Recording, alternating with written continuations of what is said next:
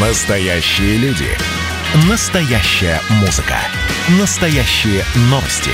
Радио «Комсомольская правда». Радио про настоящее.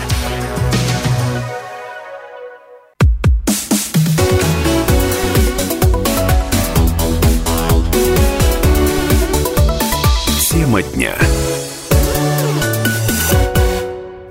Продолжается программа «Тема дня», и одна из тем, она у нас такая, к сожалению, стандартная, еще долгое время такое останется. Это ситуация с коронавирусной инфекцией в Ставропольском крае. Меня зовут Валерий Беликов. Итак, что у нас есть к этой минуте? На Ставрополе за прошедшие сутки подтверждено еще 132 случая заражения новой коронавирусной инфекцией. За весь эпидпериод в крае зарегистрировано 12 499 заболевших. В то же время выписано по выздоровлению 153 человека. Это опять-таки данные за четверг. Всего с середины марта у нас вылечено 8523 пациента.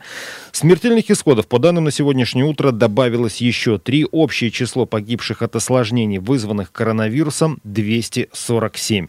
Пока что, как видим, прирост, да, остается такой стабильный 2-3 э, человека. Я сейчас говорю о приросте погибших, хотя, собственно, и общие случаи заражения у нас постоянно э, вот в этом режиме 100+. Что еще у нас из известного? Режим самоизоляции для ставропольцев из группы групп риска продлили до 17 сентября. Такое постановление подписал губернатор Ставропольского края Владимир Владимиров. Сообщает об этом наш сайт kp.ru. Там вы можете полностью с текстом ознакомиться. Группа риска, я напомню, у нас считаются люди старше 65 лет и больные хроническими болезнями. Кроме того, документ вносит еще ряд изменений в действующий комплекс ограничительных мер. К примеру, разрешается проведение официальных спортивных мероприятий, но без зрителей. Что касается проведения культурных мероприятий, тоже разрешено, но только на открытом воздухе. Что касается экипажей воздушных судов, которые прибывают на территорию края, они освобождаются от обязательной двухнедельной изоляции. Ну и немного, кстати, отвлекусь на тему культурных мероприятий на открытом воздухе. Дело в том, что в постановлении губернатора им отвели отдельную строчку не просто так. Впереди у нас э, региональные праздники, это дни городов и края, которые обычно отмечаются в последнюю субботу сентября. И в этот раз это будет у нас, э, да, 26 числа. В общем, День края на Ставрополе пройдет у нас в семейном формате. Об этом губернатор Владимир Владимиров сообщил еще ранее в ходе прямой линии 2 сентября. Здесь, конечно же, нужны внутренние правила самоизоляции, внутренние правила гигиены, ну и желательно все-таки нам большие залы не открывать, закрытые помещения. Вы заметите, даже те мероприятия, которые мы проводим в рамках наших общественно значительных мероприятий, всегда проводим на воздухе. Всегда проводим на воздухе. Ну и что касается открытия спортивных сооружений, во время прямой линии губернатора был прямой такой вопрос, э, то тогда же губернатор сказал, что их открывать будут только когда в Ставропольском крае начнется второй этап снятия ограничений, связанных с коронавирусной инфекцией, а мы, внимание, напомню, пока что еще не ушли с первого.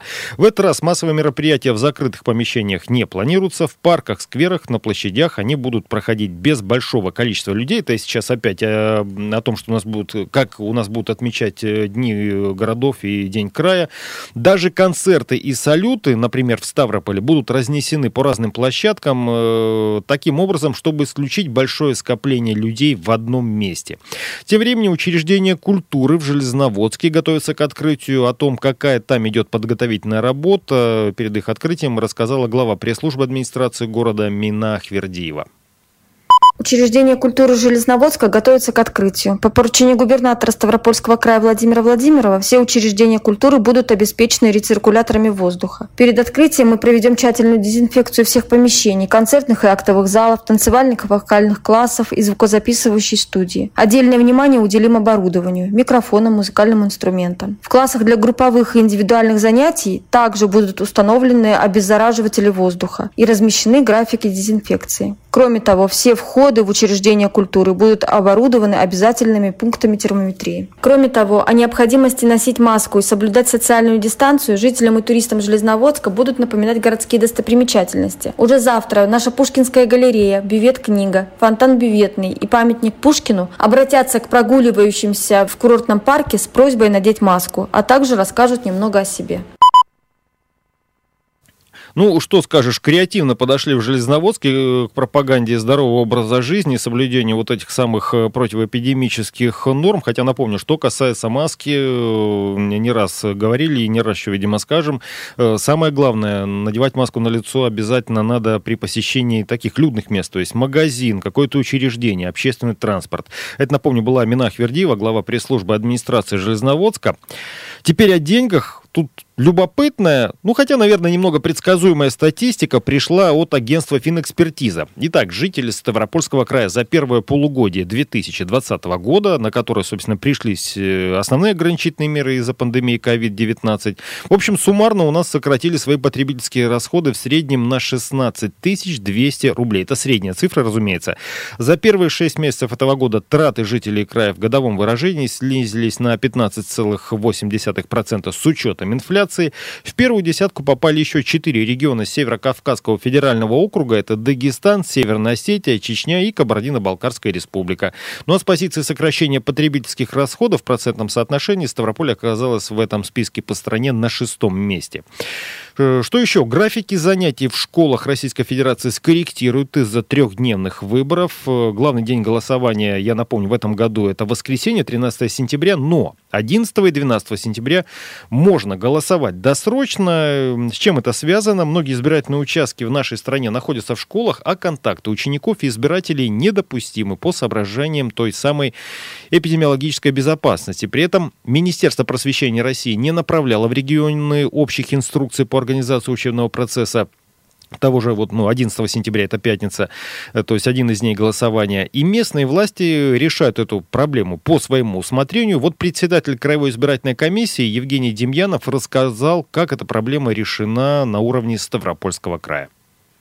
Голосование у нас будет проходить 11, 12 и 13 сентября. Ну, если 13 сентября это воскресенье, то 11 и 12 сентября это пятница и суббота. Избирательная комиссия Ставропольского края обратилась в Министерство образования края, чтобы решить вопрос, исходя из эпидемиологической ситуации э, в крае, в стране, решить вопрос, чтобы детей было минимум, чтобы детей не было именно в школах 11-12 сентября. Там, где пятидневки у нас в школах, в субботу дети и так не учатся. Что касается 11 сентября, это пятница, то планируется в этот день Министерством образования, как установлено в их регламентах, определить э, обучение детей дистанционно. Это касается и тех школ, где учатся и в субботу, то есть 11-12, либо будут спортпраздники и детей не будет в школах, либо дети будут учиться дистанционно.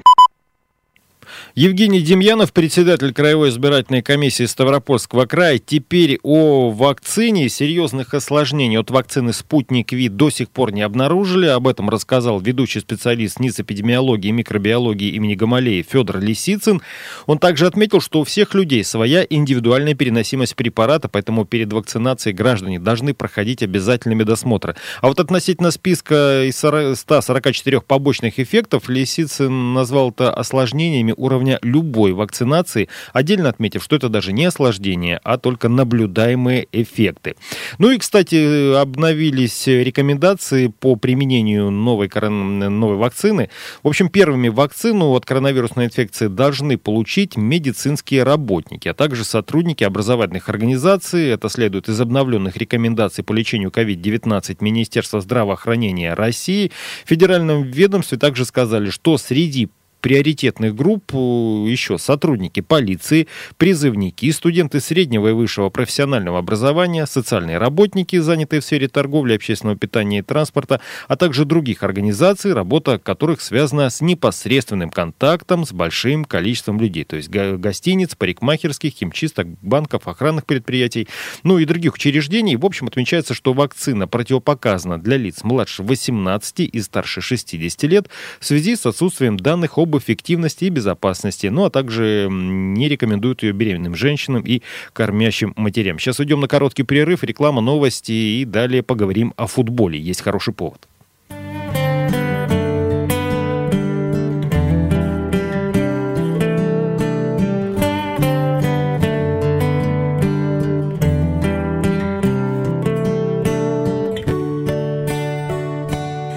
Как тревожен этот путь. Не уснуть мне, не заснуть Деревеньки купола И метель белым бела Отрешенно закружила Чтобы снова я решила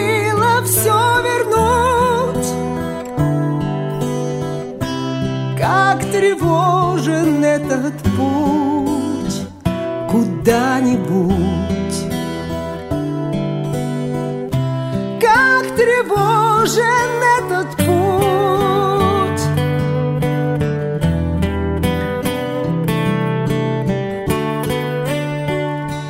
Как тревожен этот путь, Мне судьбу не обмануть. Вот и кончился мой день, Чтоб хранить меня от бедствий, Больно так сжимает сердце Безопасности ремень, что не вздохнуть. Как тревожен этот путь Куда-нибудь. Как тревожен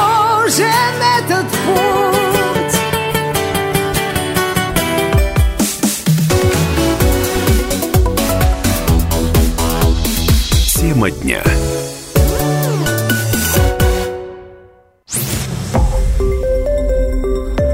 Радио «Комсомольская правда».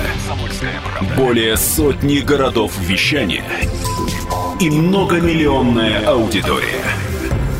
Ставрополь 105 и 7 FM. Эм. Регион Кавказских минеральных вод 88 и 8 FM. Эм. Слушаем всей страной.